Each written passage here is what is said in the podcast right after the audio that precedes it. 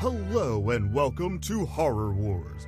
My name is Lamont, and I will be guiding you through this macabre dance of a show where two longtime friends put horror movies against their inevitable remake. Please be aware that horror movies, as a general rule of thumb, have violence, gore, murder, rape, dismemberment, crazy practical effects, and much more. Also, the hosts aren't versed in languages from around the world, so they may mess up some names and places here and there. If none of that bothers you, then get ready for a podcast like none other. This is Horror Wars.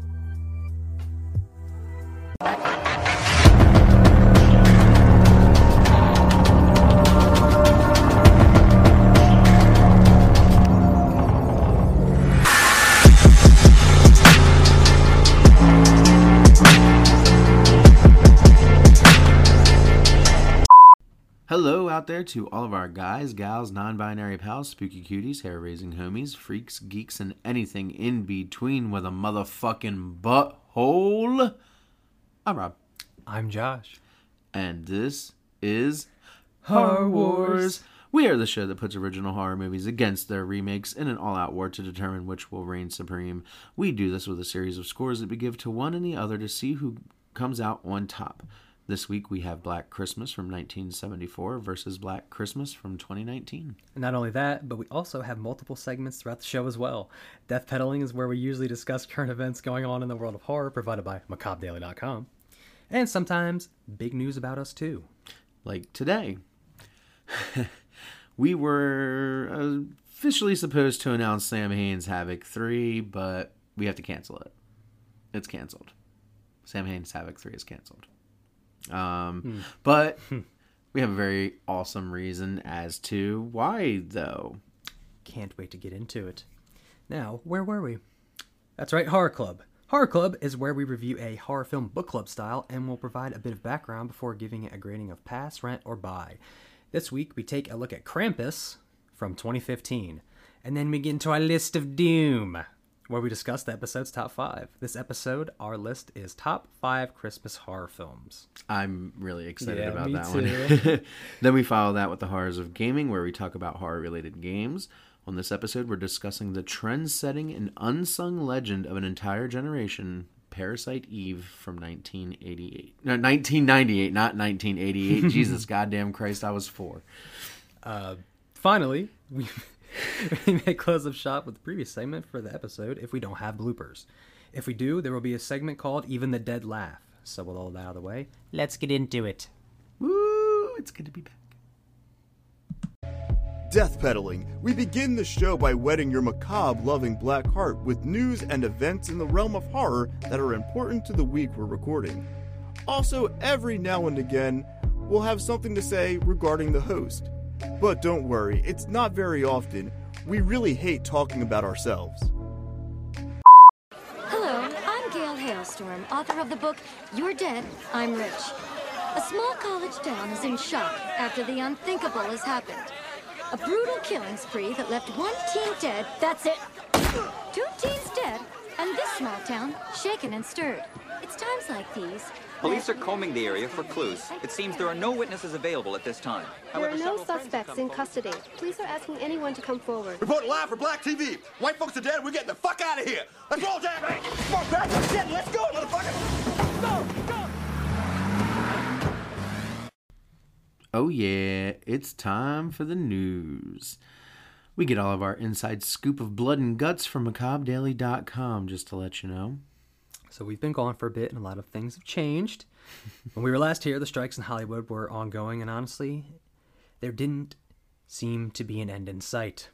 But as the fates would have it, everything is back up and running again, and has been for almost two weeks. That in its own right is pretty dope. We didn't think we'd be having all this news today, but here we are. And I'll lead off with the first story. So, Neil Gaiman's The Sandman resumes production at Netflix and celebrates 35 years of the groundbreaking series. After the SAG AFTRA and WGA strikes resulted in a lengthy hiatus, Netflix's adaptation of Neil Gaiman's The Sandman officially resumes, resumes production this week, and the announcement comes 35 years to the day after the first issue of the seminal comic series was published. Gaiman had the following to say about the new season, as well as the comic's 35th anniversary. We never know where our dreams will take us. 35 years ago today, the first issue of Sandman released and set many people and characters on paths that seemed, even at the time, so unlikely as to be impossible. Back then, most comics featured superheroes. Sandman wasn't that. Wasn't like anything else. But magically, the magic consisting of hard work, youthful overconfidence, and some key people who believed in the vision, we were given the opportunity to tell the story I had in my head and bring Morpheus and the rest of the Endless to life. By. Samuel Santiago. I thought you were going to do it. no, no, man. So, I already forgot how to say it. Fede? Fede Alvarez has an upcoming Alien movie that takes place between Ridley Scott's Alien and James Cameron's Aliens. That sounds cool. Yes, it does. Uh, there isn't much we know about the upcoming Fede Alvarez Alien film. Did I say that right? Yes, you did. Nice. But we have got some news that makes us pretty hopeful. First up is that the film now has a release date of August 16th, 2024. That's cool. Mm-hmm. And according to star Cailee Spaeny? Yep. Uh, the Craft Legacy Pacific Rim Uprising. In a new chat with Variety, the untitled Alien movie takes place in between the first two films. It's supposed to slot in between the first movie and the second movie. Spaeny. Spaeny tells the outlet. they brought the same team from Aliens, the James Cameron film. Uh, the same people who built those xenomorphs actually came on and built ours. Oh shit! Yeah, man. Uh, so getting to see the original design with the original people who had been working on these films for 45 plus years and has been so much of their life been really incredible. The project has been described as an original standalone feature, one that will focus on a group of young people on a distant world. Spaeny. Leads the cast alongside Isabella Merced, Merced?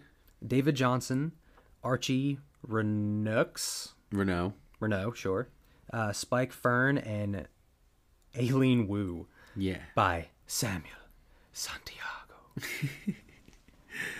Um, this one's gonna be rough for me because also while we were gone, a lot of shit happened for Scream Seven in like the worst way possible. Oh no. Um, so I'm just gonna read everything as it's been. So, new report sheds light on the future for Scream Seven. Things have been looking bleak for the future of the Scream franchise as both stars of the franchise now, Marissa, Melissa Barrera and Jenna Ortega, are seemingly out of the project for various reasons. So, what can we expect from Scream 7? A little background first, though.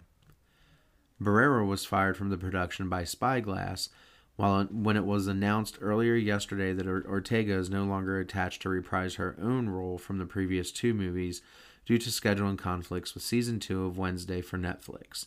And Variety brings a bit more clarity to the behind the scenes chaos in a brand new report. Variety details it seemed to some fans like the planned sequel was collapsing in real time. However, even before Barrera was fired, plans for the next Scream were being retooled. Ortega's exit had required the creative team to make some alterations, according to individuals with knowledge, but there were still hopes that the actress might be convinced to come back for some sort of cameo. That no longer seems to be in the cards. Another source familiar with the franchise disputed this, saying Ortega was never in the mix for a new film, uh, for the new film. By Samuel Santiago. now we're getting into uh, some video games in a sense. Yeah. So Prime's Prime Video's Fallout series reveals first images of the wasteland and more. The world of Fallout is getting the series treatment from Prime Video, and this morning we have your first look at the series.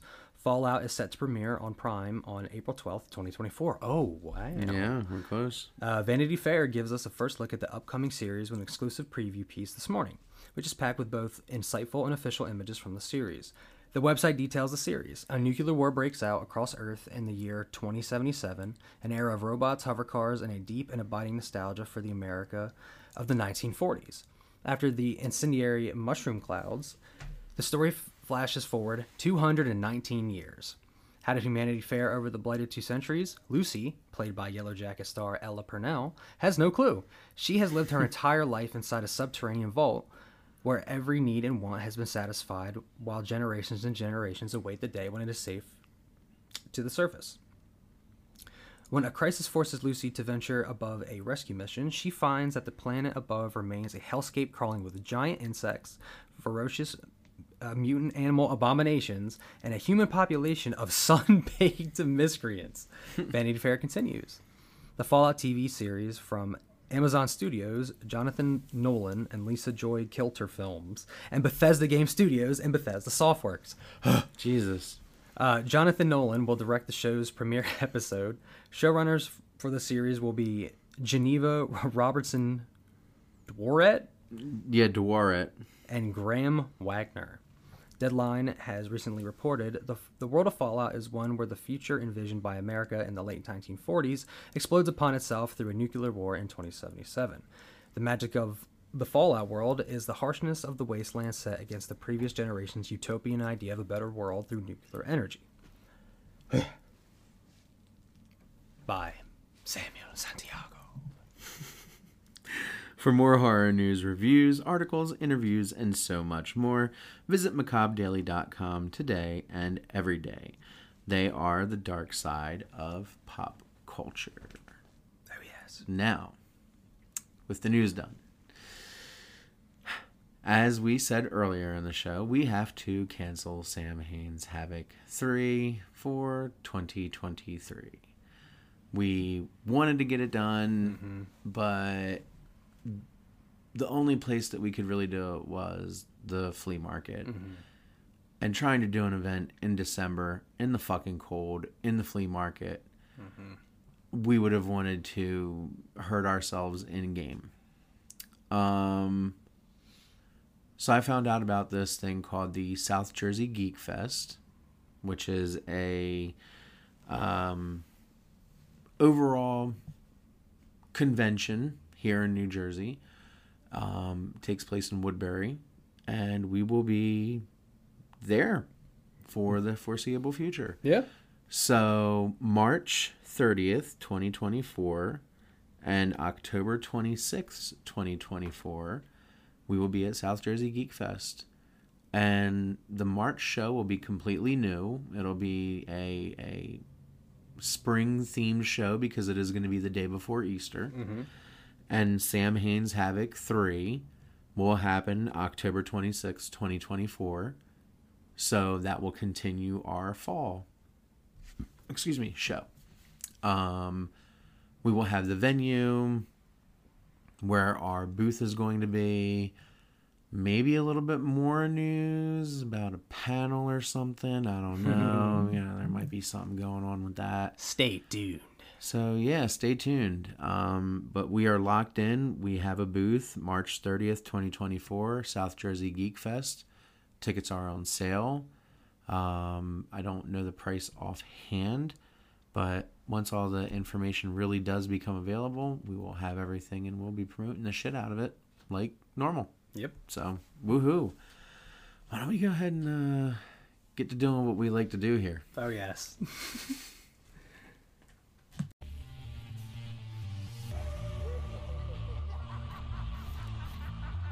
The war, the reason everyone's here. This is the main segment of our show.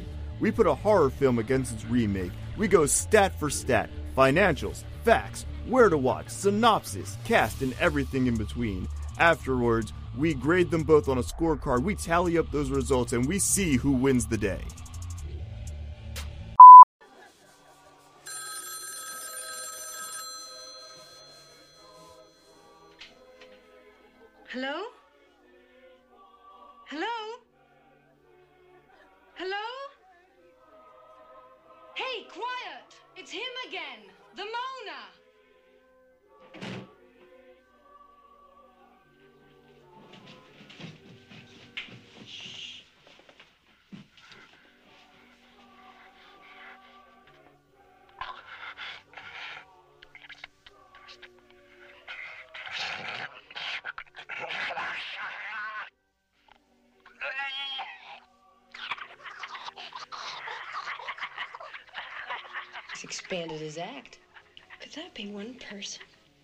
No, Claire, that's the Mormon Tabernacle Choir doing their annual obscene phone call.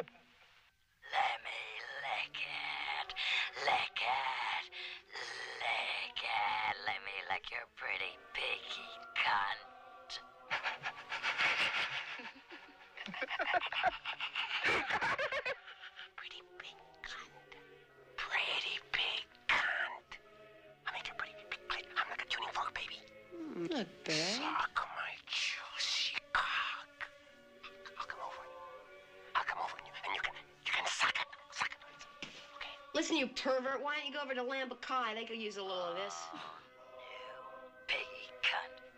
You want my fat cock too? Oh, why don't you go find a wall socket and stick your tongue in it? That'll give you a charge. I'll stick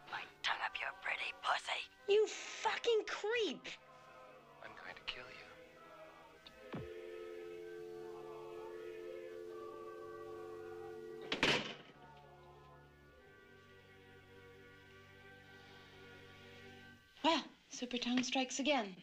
Fastest tongue in the West. Then welcome to the war. Yeah. It's been a long time since we heard that one. Mhm. We shouldn't have left you. As with every episode, we're going to tell you where we get all of our glorious information from.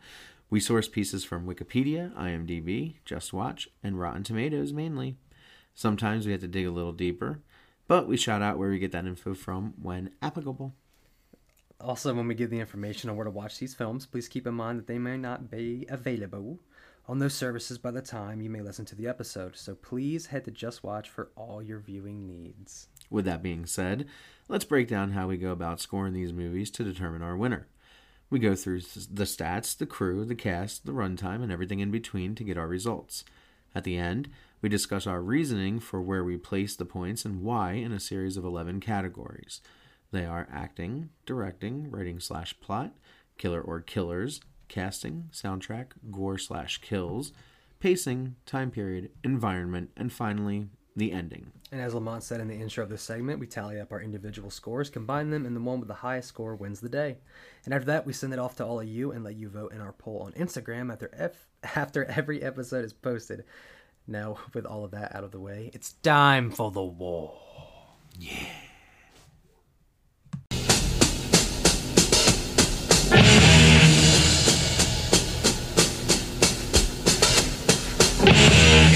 gathered in their masses,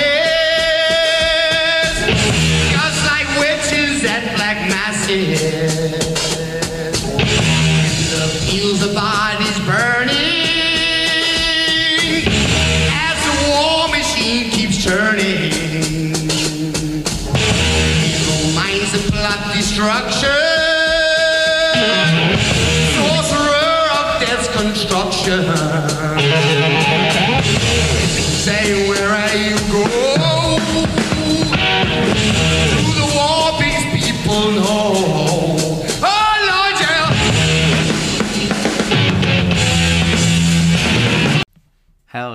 Ozzy, forever and always.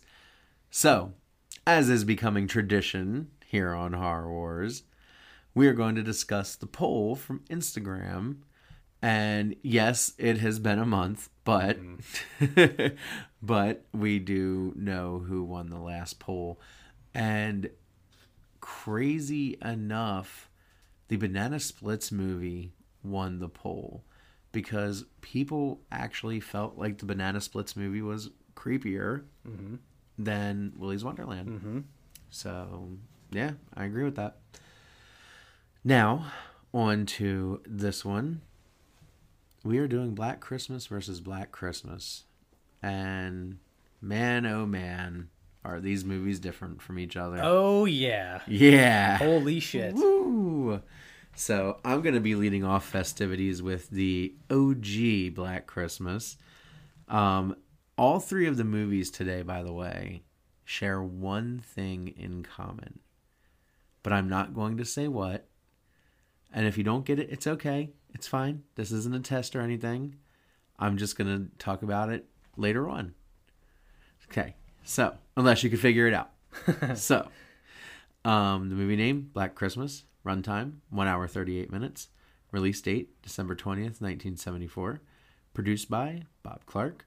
Production companies Film Funding Limited, Vision 4, Canadian Film Development Corporation, and Famous Players. Budget 686,000 US dollars. Box office 1.3 million US dollars. Damn, so it did pretty good. Did pretty good. Um, screenplay A. Roy Moore, directed by Bob Clark. Cinematography by Reginald H. Morris and Albert J. Dunk. Edited by Stan Cole. Music by Carl Zitriver. Where to watch?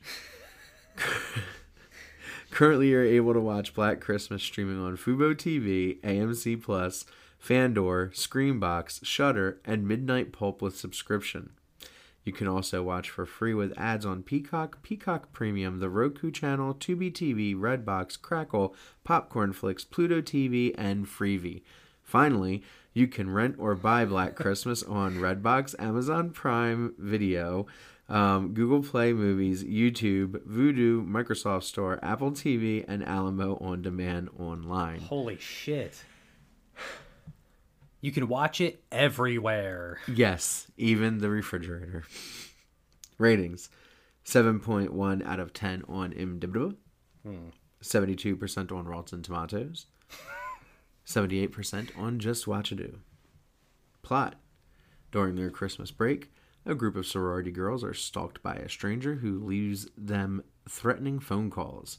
Related media Black Xmas from 2006.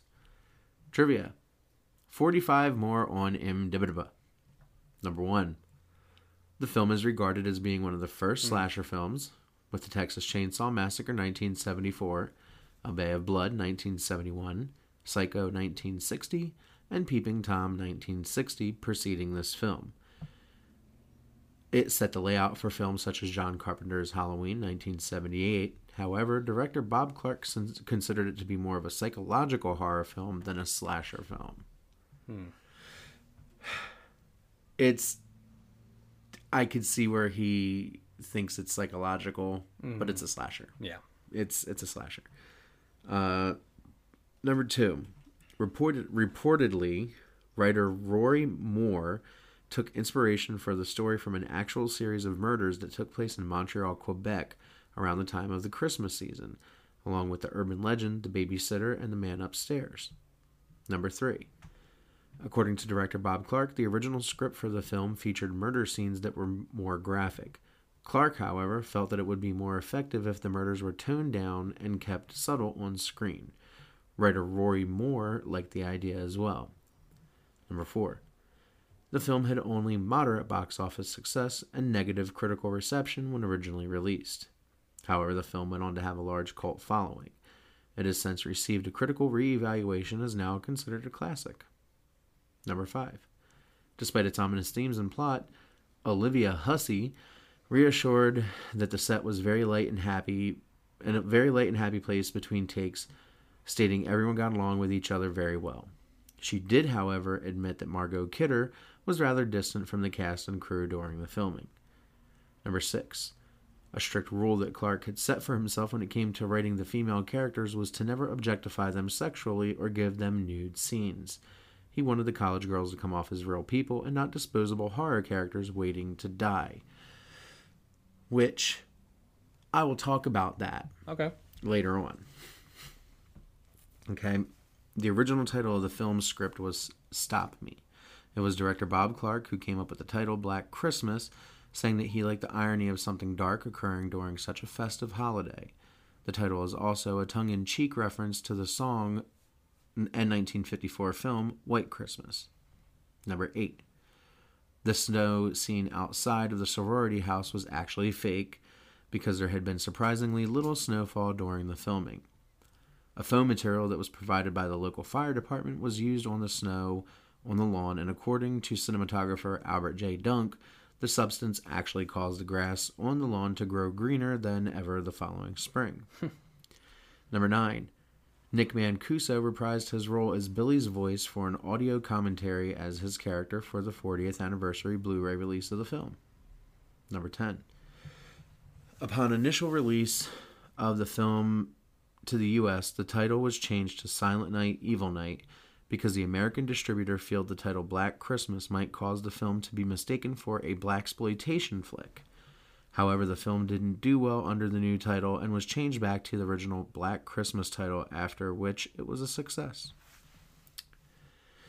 Cast Olivia Hussey as Jess, Keir Dullea as Peter, Margot Kidder as Barb, John Saxon as Lieutenant Fuller, Marian Waldman as Mrs. McHenry, as Miss Mac, uh, Andrea Martin as Phil, James Edmond as Mr. Harrison, not to be confused with Mr. Garrison, Douglas McGrath as Sergeant Nash, Art Hindle as Chris, Lynn Griffin as Claire, Michael Rappaport as Patrick, Les Carlson as Bill, uh, Michael Rapport, not Rappaport, not not the not the comedian Mike Rappaport, Mike Rapport, an an actor, not the comedian. I'm very sorry. Martha Gibson as Mrs. Quaife. Holy shit. John Rutter as Laughing Detective. That's the best role of the movie Yep. right there. Dave Clement as Kogan. Julian Reed as Officer Jennings. Nick Mancuso as Billy slash phone voice uncredited. Bob Clark as Billy's shadow slash phone voice uncredited. And Albert J. Dunk as Billy's POV uncredited. Very nice. Thanks, man. I'm Very gonna nice. just put this fucking thing down here and I'm gonna lean back for a couple minutes because wow. so I have the remake. The movie name is Black Christmas. With a runtime of an hour and 38 minutes, the release date was December 13th, 2019. Really? Yeah. It's that recent? Yeah. Yeah. Wow. Uh, produced by Jason Blum, Ben Cosgrove, Adam Hendricks, and Bridget Burn- Burman. Production companies Blumhouse Productions and Divide Conquer. The budget 5 million US dollars. At the box office, it made 18.5 million US dollars. Mm-hmm. Uh, screenplay by Sophia Takal and April Wolf. Directed by Sophia Takal. Cinematography by Mark Schwartzbard. Hell yeah, his name is Schwartzbard. Edited by Jeff Betancourt. That's a cool name. Betancourt. and Ben Bowdhoon. Bowdhoon. Um, yeah, yeah. Music by Will and Brooke Blair. Where to watch? Currently, you're able to watch Black Christmas streaming with subscription on Netflix and Netflix Basic with ads. It is also possible to rent or buy Black Christmas on Apple TV, Amazon Video, Google Play Movies, YouTube, Vudu, Microsoft Store, AMC On Demand, DirecTV, and Redbox. Surprise. Ratings: a 3.5 out of 10 on Indiebiba, Mm-hmm. 40% on Rotten Tomatoes, and 47% on Just Watch It Do. Plot. During Christmas break, the women of Hawthorne College start being preyed upon by an unknown stalker. Riley, a girl dealing with her own trauma, decides to take matters into her own hands before her and her friends are murdered too. Dun dun dun. Related media, none. Yep. Trivia, nine more on IMDb. Number one, Universal Studios slash Blumhouse received a backlash after the first trailer was released for the film due to the extreme amount of spoilers within it. nice. Number two, according to Box Office Mojo, this film has the 28 worst, lowest opening weekend gross ever, only pulling in 1.8 million dollars from 2,625 screens. Mm-hmm. Okay. Number three, the address of the sorority house is 1974 Elm Road, both a reference to the year the original film came out and a reference to A Nightmare on Elm Street, 1984. John Saxon was in both films. Huh. Yep. Number four, the film received received negative reviews from critics and audiences alike, who criticized its writing, pulpy themes, PG-13 rating, overt political messages, and deviations from the original 1974 film. Uh, number five, around the time Halloween 2018 was theatrically released, producer Jason Blum received backlash for saying that the reason there were no female directors hired by his company, Blumhouse, was because there were only a few female directors and even fewer wanted to do horror. Blum apologized within 24 hours after coming under fire for his comments. Following that, Blum commissioned Sophia Takal to helm this remake for a 2019 release, making her the first woman in the company's history to direct a Blumhouse horror film. mm-hmm. Number six. This is the first Black Christmas movie not to be filmed in Canada. Instead, the production was set in New Zealand. That's like the most opposite of a cold Yep. place. Uh, number seven. Professor Gelson is inspired by Jordan B. Peterson and is meant to be an unflattering parody of him. The character was also based on Brett Kavanaugh. Yep. Whose Supreme Court confirmation hearing with past allegations inspired the film. I have no idea who that is. Uh, number eight, director Sophia Takal said in an interview that she wanted to explore the same premise as the 1974 original, but with a Me Too style twist and a celebration of the bonds of sisterhood. Between that and the PG 13 rating, horror audiences avoided the film, reviews were scathing, and it didn't do anywhere near as well as the studio hoped. Hmm. Number nine, the names of the leading characters, Riley, Marty, Chris, and Jesse, were intentionally picked for being unisex names. Lindsay, though, was named after feminist critic Lindsay German. Number 10. The film had a short and rushed production schedule, being completed in only about five months. This all includes pre production, production, and post production. In fact, some scenes in the film were shot in only one take and ad libbed without a completed script. Jesus. Really? They really gave a fuck about this movie. Wow. Yep. Uh, cast. Imogen Poots. as Riley, Elise Shannon as Chris, Lily Deneau, Donahue. there we go, as Marty, Brittany O'Grady as Jesse, Caleb Eberhart as Landon, Yep. Cary L. Elwells, Elwes Eels. as Professor Gelson, Simon Mead as Nate, Madeline Adams as Helena, Mm-hmm. uh, Natalie Morris as Franny, Ben Ben Black as Phil McKell- McClaney. McGillaney? Yep. McGillaney. These names today, man. Yeah. And Zoe Robbins as Una. Uh, Ryan, do you want to give that one a shot? McIntyre. As Brian Huntley, Mark Nielsen as Gil, Lucy Curry as Lindsay Hellman, and Johnny McBride as Black Mask. Man, those names were tough. I Yeah. apologize Yeah. for all of that. Yeah, it was all it was all very tough today on on both ends of the spectrum. Um, all right, so Sheesh. Black Christmas from 2019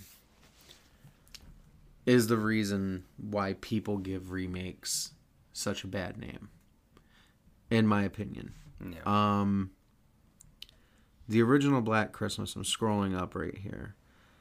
Number six, a strict rule that Clark had set for himself when it came to writing the female characters was never to objectify them sexually or give them nude scenes. He wanted the college girls to come off as real people and not disposable horror characters waiting to die. This woman set out to direct a ultra feminist movie and failed to do that. The script wasn't complete. Real actors and actresses turned the movie down because the script wasn't complete. The only one that is credible in that movie is Cary Elwes, hmm. and he's from the first Saw, Princess Bride, all those, you know. He's the only one with pedigree. Everything else about that movie is a goddamn travesty. The fact that they set it up the way they did with a secret cult and all this other ridiculous shit happening in the movie. They didn't need any of that. Mm. There there was no no fucking need in my opinion.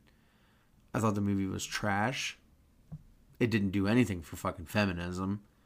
It made it worse because you you backpedaled on a comment that you made, forced this woman to do this movie, didn't even have a finished script, nobody cared about it, and then you want to blame the female audience for not wanting to go see the movie or Yeah. the people that support feminism not not want to see the movie. You made a fucking dumpster fire. I was gonna say, do we even really need our? No, I, honestly, I, We- we I wrote do. it, but I don't think we need it. No. Um, the 1974 Black Christmas is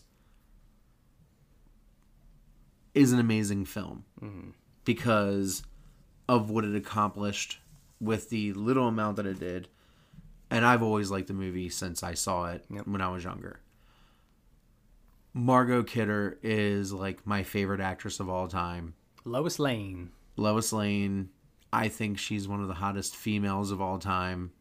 Um, you can fight me. I don't care. uh, Horror Wars Podcast at gmail.com.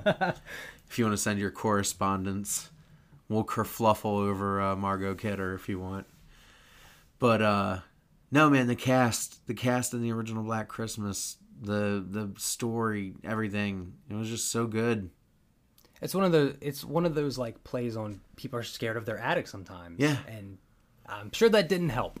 Right. No, didn't. And then of course there was somebody actually dead in the attic. So um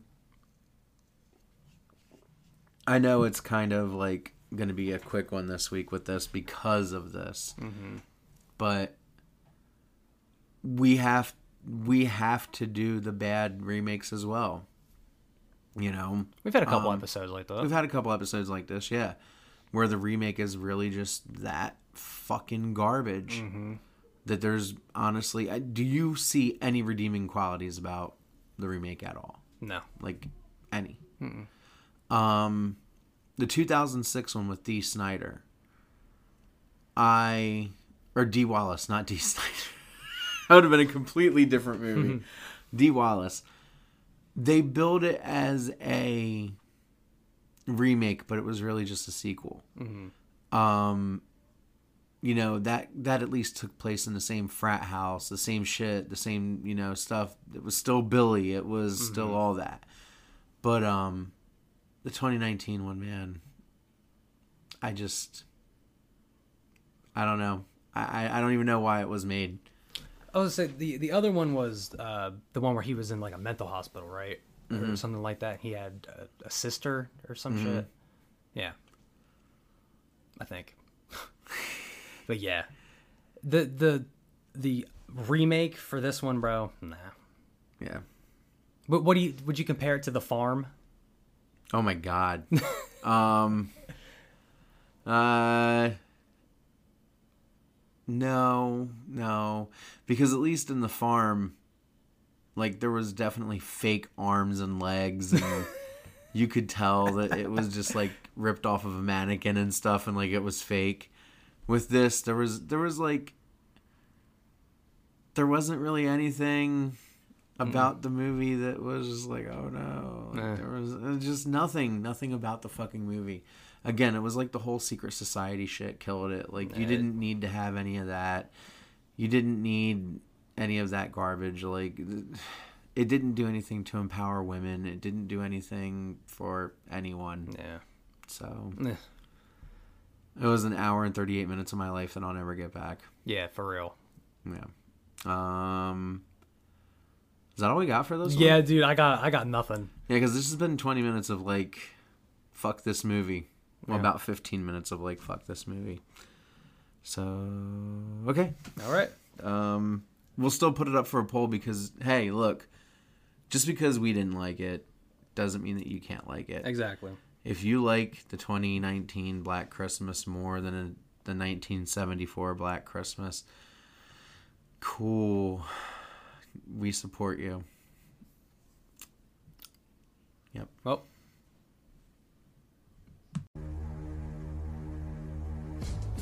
Horror Club. Each episode, we pick a film that complements the war. We then review it under a series of categories and ultimately tell you whether we think you should pass, rent, or buy. It was almost Christmas. But this Christmas was darker, less cheerful. But I still believed in Santa, in magic, and miracles, and the hope that we could find joy again. But our village had given up on miracles and on each other. They had forgotten the spirit of Christmas, the sacrifice of giving. And my family was no different. I tried to help them to believe again, but we were no longer the loving family I remembered. They too had given up. And eventually, so did I. And for the first time, I didn't wish for a miracle.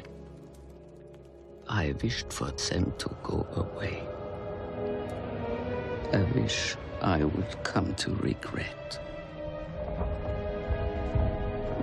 And that night, in the darkness of a howling blizzard, I got my wish. I knew St. Nicholas was not coming this year. Instead, it was a much darker, more ancient spirit. The shadow of St. Nicholas. It was Krampus. And as he had for thousands of years, Krampus came not to reward, but to punish. Not to give, but to take. He and his helpers. I could only listen as they dragged my family into the underworld, knowing that I would be next. But Krampus didn't take me that night. He left me as a reminder of what happens when hope is lost, when belief is forgotten, and the Christmas spirit dies. Well, hey. it's time for Horror Club, our movie review done book club style. Let's discuss how this works. Much like with the war, we have a series of talking points that include acting, gore slash kills, directing, pacing, writing slash plot, killer slash killers, cast, and soundtrack. If those categories sound familiar, it's because they are.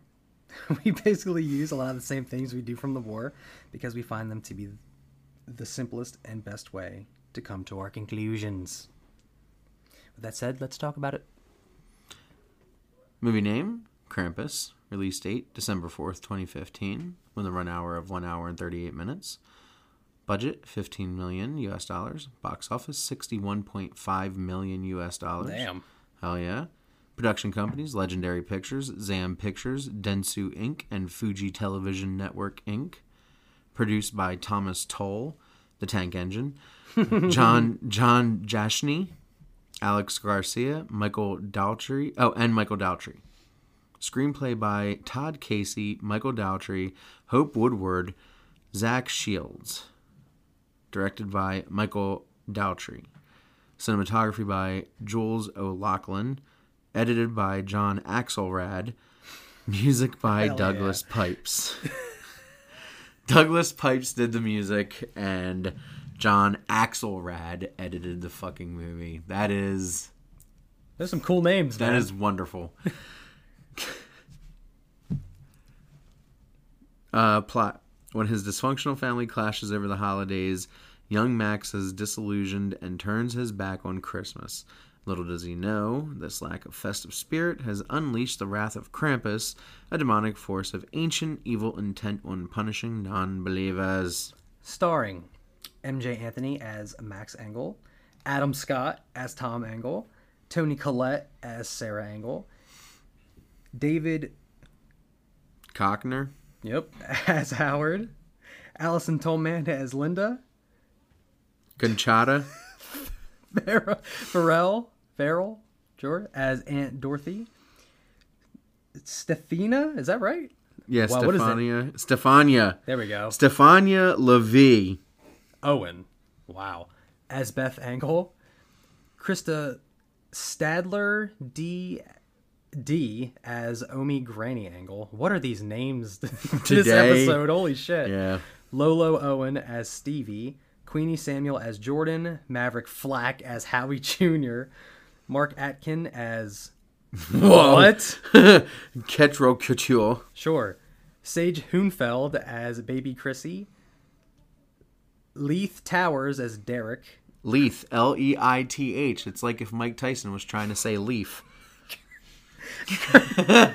Curtis Vowell as DHL Man. DHL man. Yeah, like Luke Hawker as Krampus in Superformer.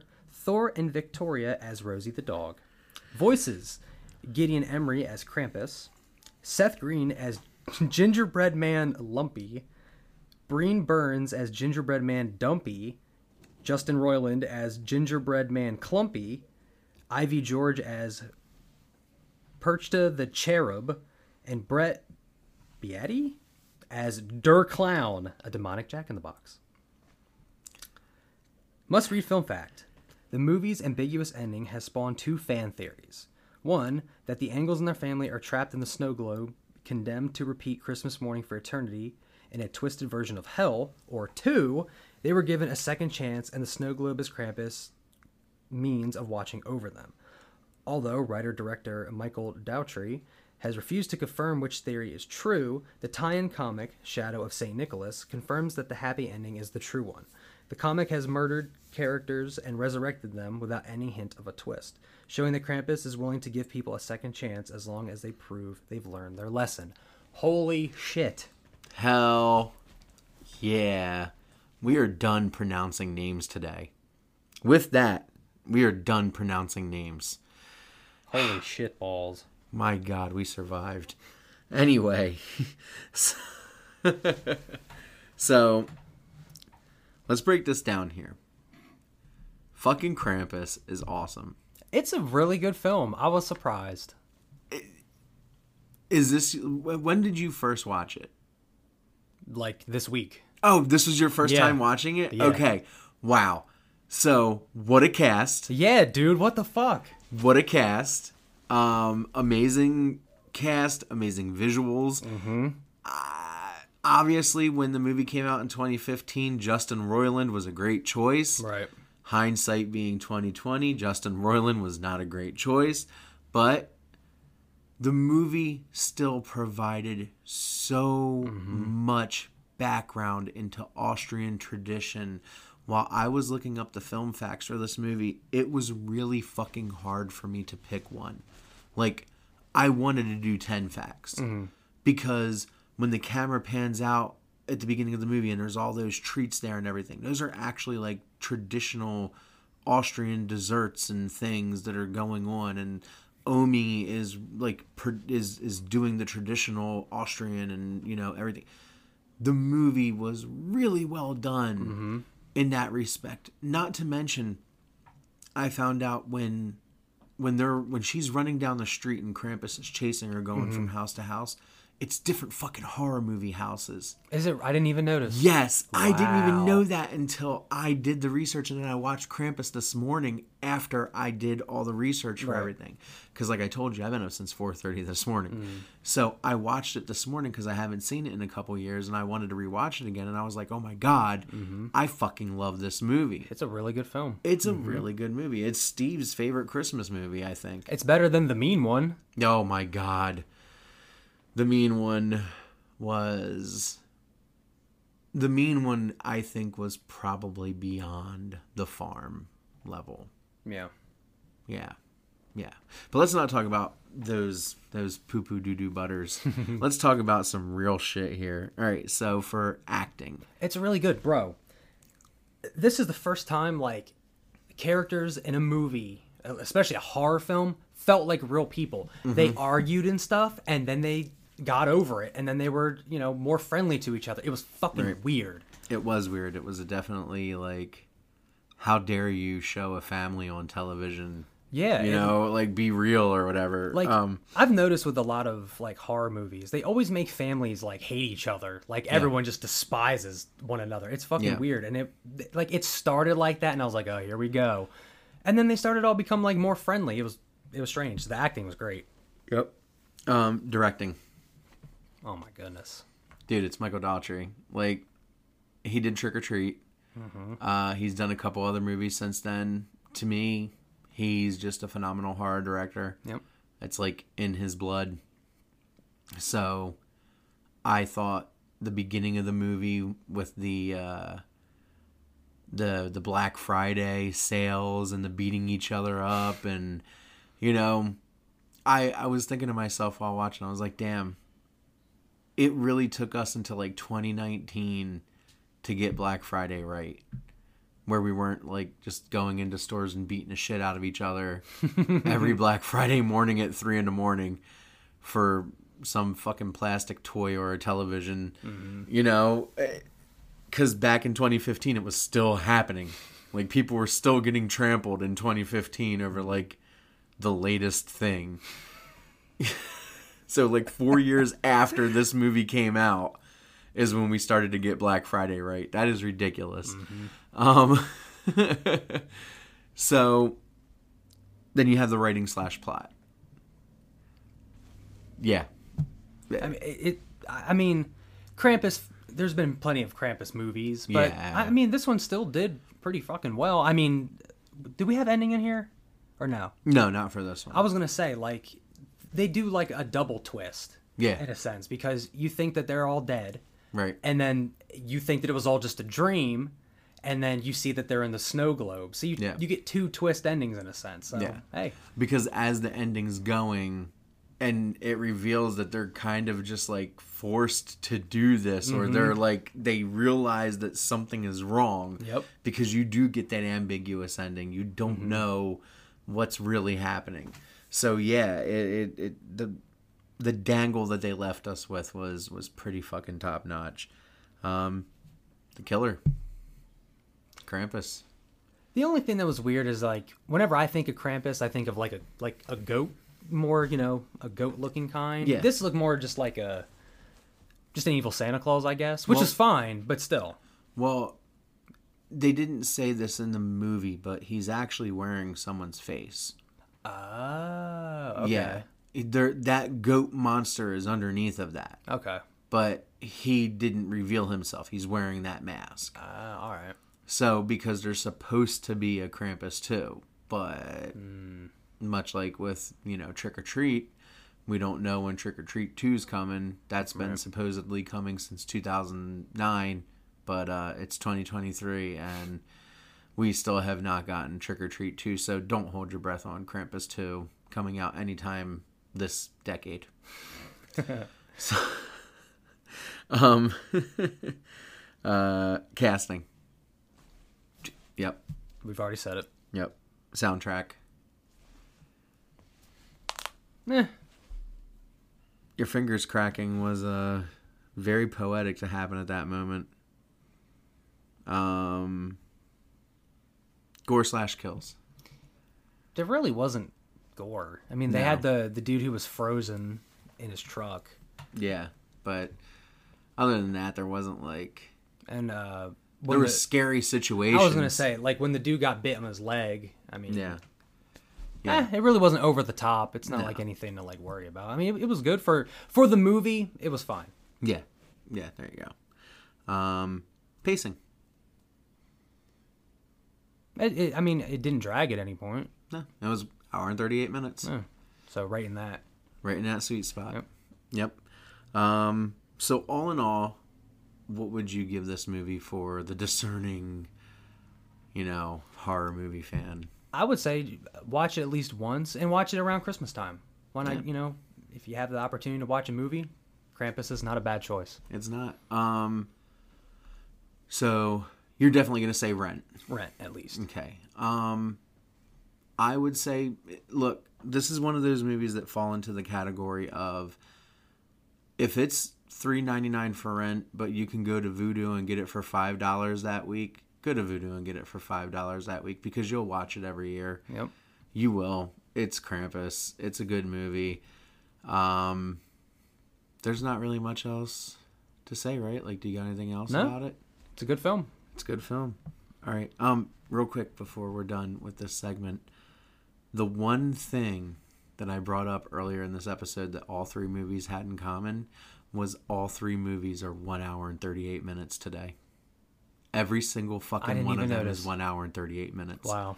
I didn't notice until I was done with the script and I sent it to you in an email. And as I was going over the email, I was looking at it and I saw the 138 and then I was like, all right, then 138. And then I was like, what the fuck?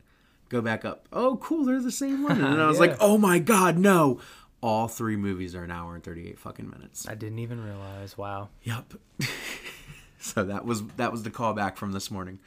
Well, the, earlier in the episode. Woo. The List of Doom. Each episode, we pick a theme to go along with the rest of the show. It's a top five list of movies, characters, events, music, or anything in between. Chip, you know what? You just made the list. Oh no! Oh, here we go. And welcome to the list of doom. Yeah. it's been a long time since hearing that one, man. Um, all right. So, with this episode, we are doing top five Christmas horror films. That is very broad strokes, you know, um, because as we've discussed in the past, you know, some horror could be considered kids, whatever have you. There's there's a long definition. So, as with every episode, do you have a uh, honorable mention? I do not. You do not. Okay. I've got one. Okay. And it is Christmas Bloody Christmas from 2022. Literally, an animatronic Santa goes crazy and starts killing people. And it's like this neon dystopian background, and it's cool and it's awesome and it's on Shudder. Hmm, okay. Yep. and as with every episode, we do our uh, what the fuck chills. Jesus Christ, I couldn't remember his fucking name. We do our chills tribute, and we do our top five. Sound like a dumb idiot, even though we don't hate him. No hate, no hate. He sounds like an idiot though. All right, so what's your number five? So my number five is actually Santa's Slay from 2005. Look, it's one of those films that grows on you. Because the first Yep. time I saw it, I was like, meh, not for me. But because we we uh, talked We about it last year. Yeah, we did it last year. But I've recently rewatched it. It's not a bad film. It's not. It's, not the best ever. But if you want a Christmas movie to watch, watch it. The first 10 minutes of that fucking movie Yeah, are crazy are as fuck. some of the best 10 minutes I have ever seen in a movie ever. Um my number 5 is Gremlins from 1984. It's it's Gremlins. I What hasn't been said? if you've never seen Gremlins, Gremlin. If you've never fucking, you know, seen Gizmo, if you don't know about any of them, then you need to go onto HBO Max or go watch it on one of probably it's on demand somewhere because it's Gremlins and it's amazing. Mm-hmm. What's your number four? My number four is it's Fatman from 2020. It's a Mel Oh, Gibson the Mel movie Gibson fucking where a hitman is after Santa Claus and Mel Gibson plays Santa Claus. Yes. Yes. Okay. I have seen that movie. it is absurd. It was actually recommended to me by other Josh. Really? Yeah, he was like, dude, you gotta see this fucking movie. And I was like, no. He was like, yes, no, you have to see this movie. And I was like, fucking absolutely not. and then literally like a day before Christmas, I was like, all right, fuck it, I'll watch the movie. And I was like, oh, God, why why is it actually good? so yeah, no, I that that's a good call right there. My uh, number four is Silent Night, Deadly Night from 1984. It's Silent Night, Deadly Night, garbage day. You know, kid goes crazy, sees all the nut shit happen in his life, dresses up as Santa, goes on a murder rampage, Which we talked about before. which we talked about last year in our very special Christmas episode of Horror Wars because it was Silent Night, Deadly Night versus Silent Night, and uh, Santa's Slay was the uh, horror tube or the uh, horror club. So, yep. What is your number three? My number three is Silent Night from 2012. Fantastic. So the remake one. Yes. Yeah, that remake one was really good. That was one of the Christmas remakes that I really enjoyed. Um my number 3 is Violent Night from 2022. Very nice. Yes. Which we also discussed last which year. Which we also discussed last year. I fucking love that goddamn movie. It was much better than the mean one. Oh, way better. Um, way better movie. And you know, David Harbour is fucking awesome. He did a kick-ass job as Santa. John Leguizamo was awesome as uh, uh, Ivy League, uh, Black Ops, fucking asshole. It was just such a great movie. So, what's your number two? My number two is Dead End from 2003. The movie takes place on Christmas Eve. Mm-hmm. Yeah. That's very nice, man. That's very nice. Um, my number two is Krampus from 2015. Honestly, that would probably be my honorable mention. It's Krampus. Yeah, it's it's good. It's Yeah. it's really fucking good. With that, what's your number one? My number one is Violent Night from 2022. Hell yeah. That is a good movie. It's a dude. good movie. It's a good movie. That's another one. If you have the time to watch a Christmas film, watch it, please. Yeah. I agree. Um, and probably to nobody's surprise, my number one, my number one is Black Christmas from 1974. I fucking, I really like Black Christmas from 1974. I've Mhm. liked it for quite a long time. I understand that the movie's not necessarily anything special, but I don't know. Just something draws me to it. A classic slasher, dude. Yeah. If that's all it is, then god damn it, that's all it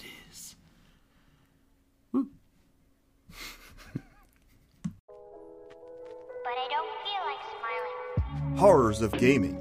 Each episode, we pick a theme to go along with the rest of the show. It can be a list dissection or a game that stands out for us to discuss.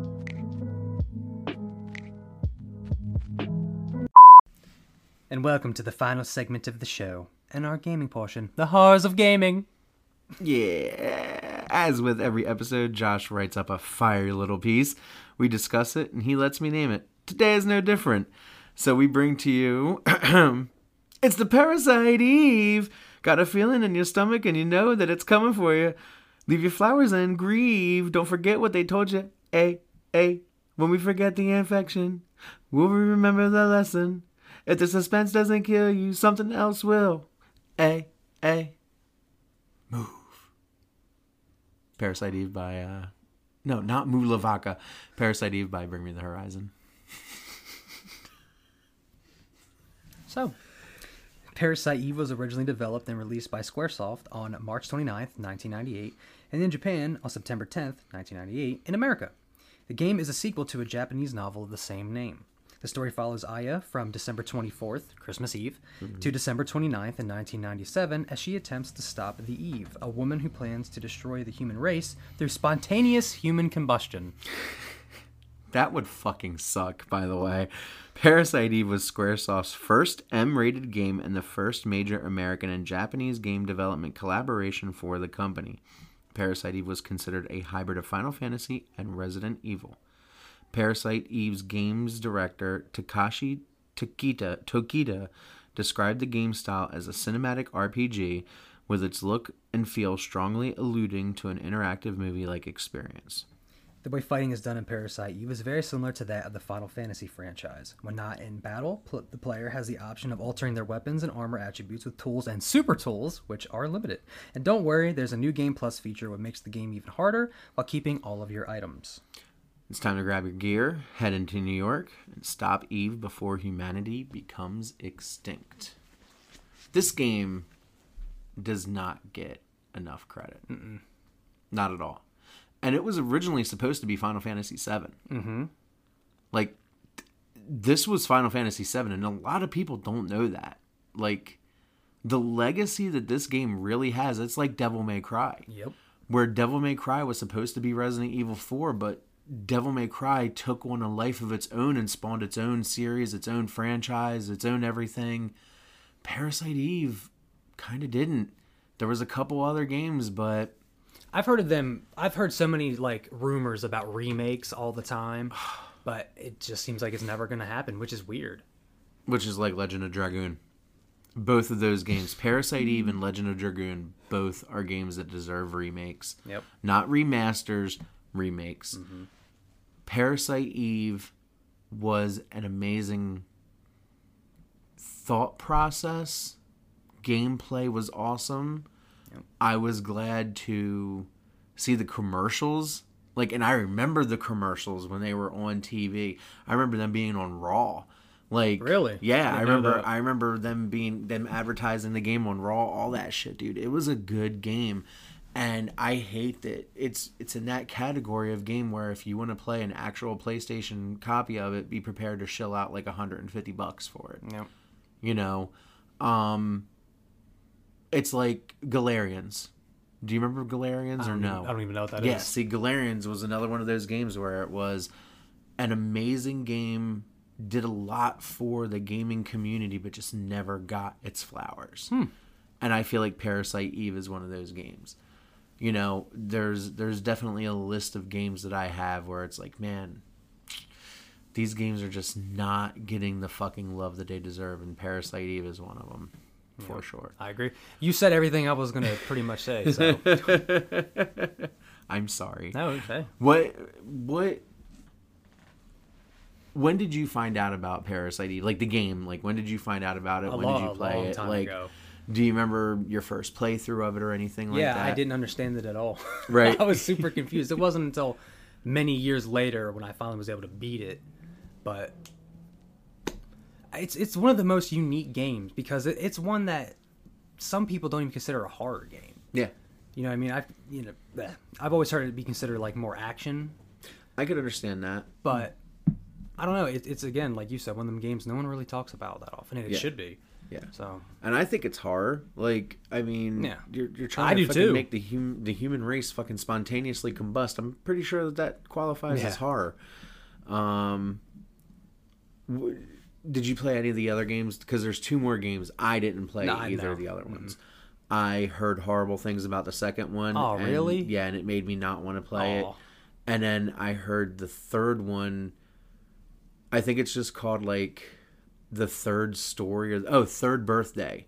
It's Oh. called Third Birthday, and it's not even called Parasite Eve three or anything like that. But it is Parasite Eve three. oh, I've never even heard of that. Hmm. Yeah, it came out like 2016 or something or 2015. But it just Wow, yeah, nobody's.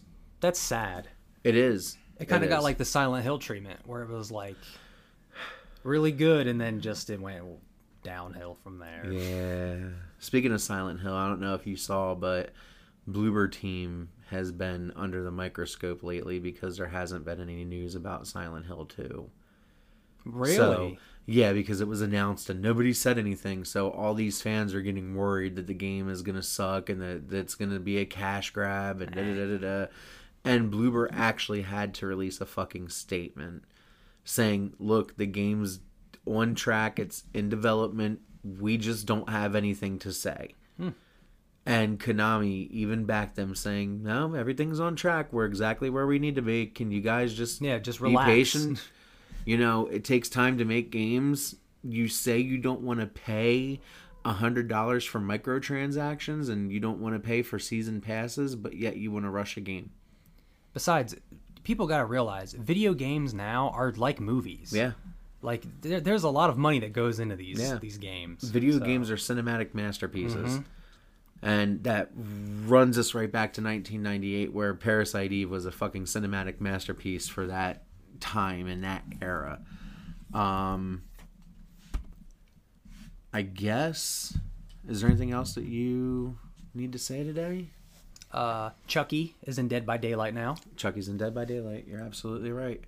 Um, which makes me happy. Uh, Also, Tiffany's in Dead by Daylight. Yes. Too. And right before the show, I found out that there was what almost seven minutes of Chucky animation and six minutes of Tiffany voice lines. I don't know how much Chucky has, but you said that they talk a lot. Yeah, they actually So- they're like one of the first like killers in Dead by Daylight that talks and says more than just like one line of dialogue. Right. Which is cool. Right. Um, I don't think there's anything else. No, not that there I can a, think there of. was a lot of horror news, so go to macabredaily.com, like for real, Yeah. because there was a lot of horror news. It was hard to pick through the four articles Mhm. today, um, so check those out for sure. Um, I don't think I got anything else. Me either. All right, so um, I'm Rob, I'm Josh. and this is Star Wars. Were we supposed to sing? Uh, I don't remember. I know we got to do Sia two and two Chuck Woolery, but I don't that, remember. that's usually no. We don't. No, we don't sing. we don't sing at the end. No. no. It's been a fucking month. Yeah. We should we should be okay. we should know this. It's only been a month. All right, we'll see you guys again. Two and two. Shout out to Chuck Woolery. All right, we love you. Thank you. Bye. Bye. Yeah, we're supposed to do bye. Ba ba ba ba ba ba. Thank you for listening. Again, my name is Lamont, and I appreciate you sticking around for this ending message. You can find me at Vilcado on Instagram. Also, be sure to follow Horror Wars on all social media platforms, including TikTok, YouTube, Instagram, Facebook, Reddit, and everywhere in between. If you want to leave a horror question, comment, or say something about the show, please drop us an email at horrorwarspodcast at gmail.com. See you next time, and remember, keep it classy with a dash of slashy.